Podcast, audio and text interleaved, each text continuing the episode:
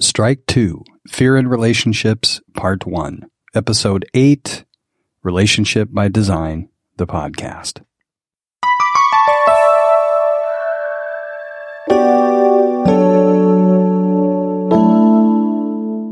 Okay, this is Sandy and Lon. again Here we are. in uh, episode eight of our podcasts. Uh, the last time we spoke with you was uh, the two of us was episode six, and uh, if you remember, in episode six we talked about strike one against relationships going in. That is to say, you are destined to some disappointment, frustration, upset going into relationships even before you start. One of the things uh, that we said with regards to strike one is that uh, your relationships in the background you have in your relationships, the search for, the looking for, the fulfillment of a fantasy. And a fantasy cannot be fulfilled. It is not real. There's no way you can realize a fantasy. In fact, one of the things uh, that we said is that uh, the attempt to fulfill the fulfill the fantasy is we didn't say this but we should say it now. The attempt to fulfill a sa- fantasy is a fantasy itself. That's right. you know that if i could just have everything i want you know everywhere i am all the time with everyone forever then i would be satisfied. But uh, that you'd ever fulfill the fantasy that fantasy is a fantasy. That's how stuck we are in that but here's another strike strike two against relationships. We're going to kind of approach it sideways. So uh, stick with us in this conversation and we'll see what we discover together. So the question that we're asking to uh, kind of open this particular conversation is what is the basis for your relationships? And this and we really mean for all relationships. There's a uh, foundation there's a base on which all relationships uh, rest or lie or stand.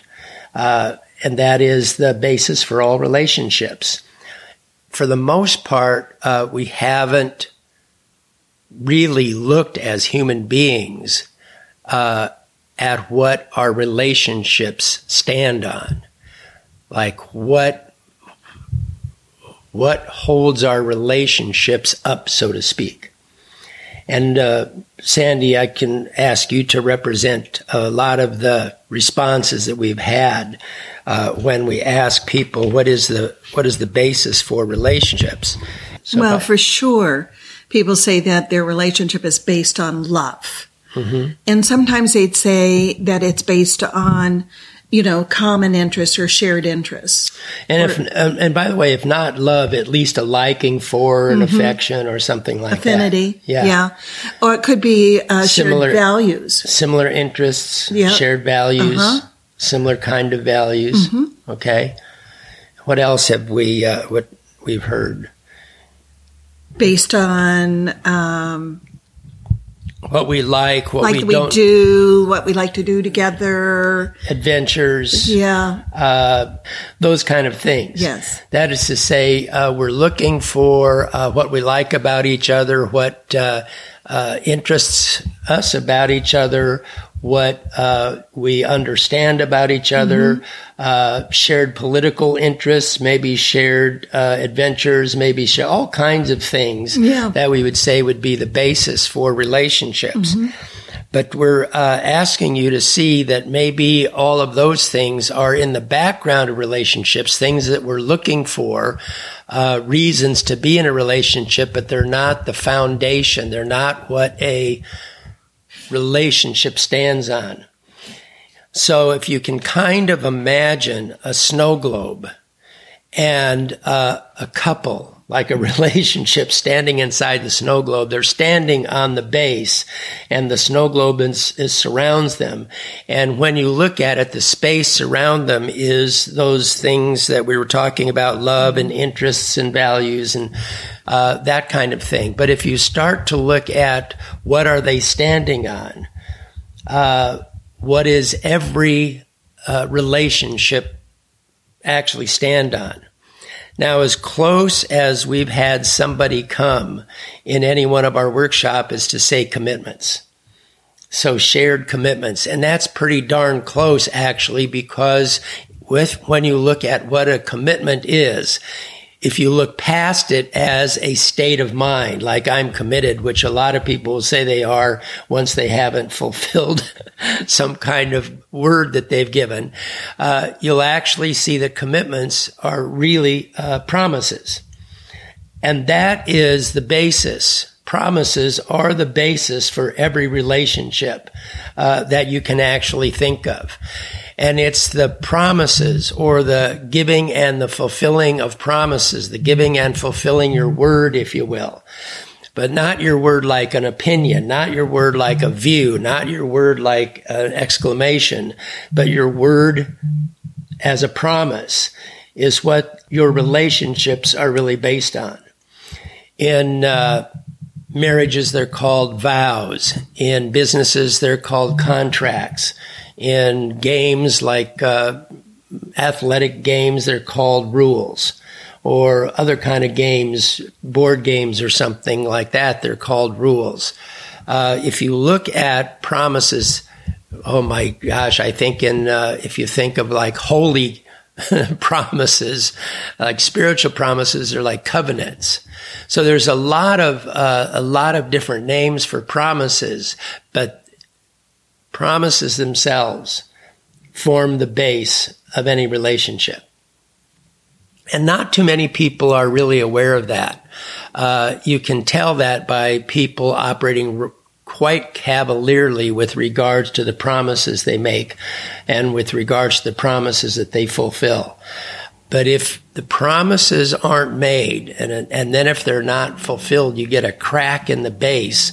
And a lot of that love and liking for and shared values and interests start to leak out yeah. because you've got a crack in the foundation or a crack in the base of your relationship and what your relationship's standing one on. other thing that goes up there in the snow globe part mm-hmm. is trust and i can mm. see that when something starts to crack mm-hmm. you know mm-hmm. some, where a promise isn't kept then what starts to also get leak out leak out is that trust yeah that's very good and that's deadly mm-hmm. in terms of a relationship.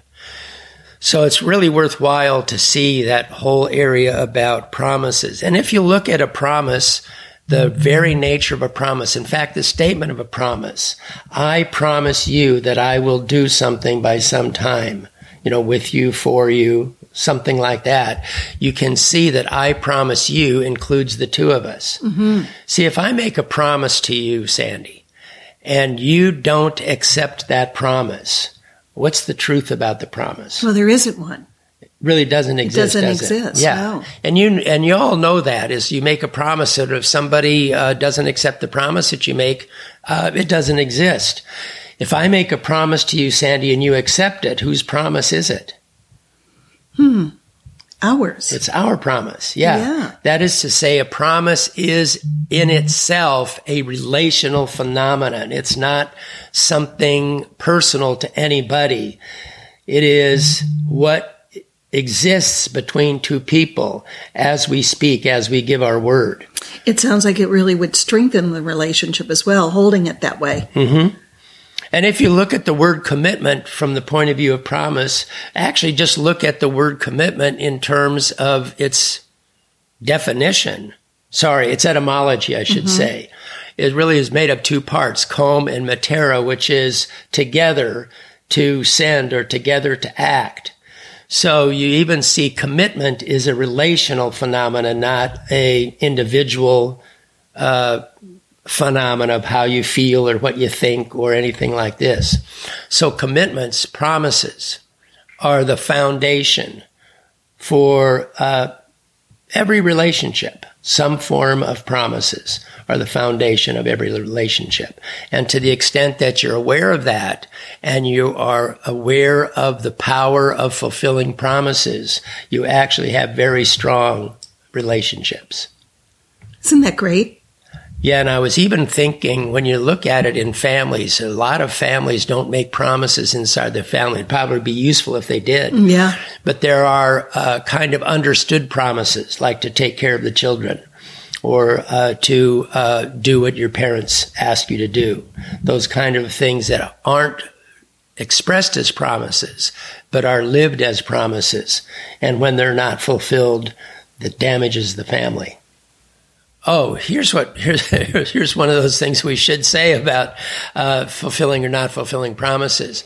So, part of strike two, and that's really what there is to say now. Part of strike two is that uh, we're unaware of most of us human beings are unaware of the role of and the power of promises as the basis for our relationships there's another part to that uh, that we'll get into next time, uh, which will start to really see how there's a very powerful second strike against relationships going in.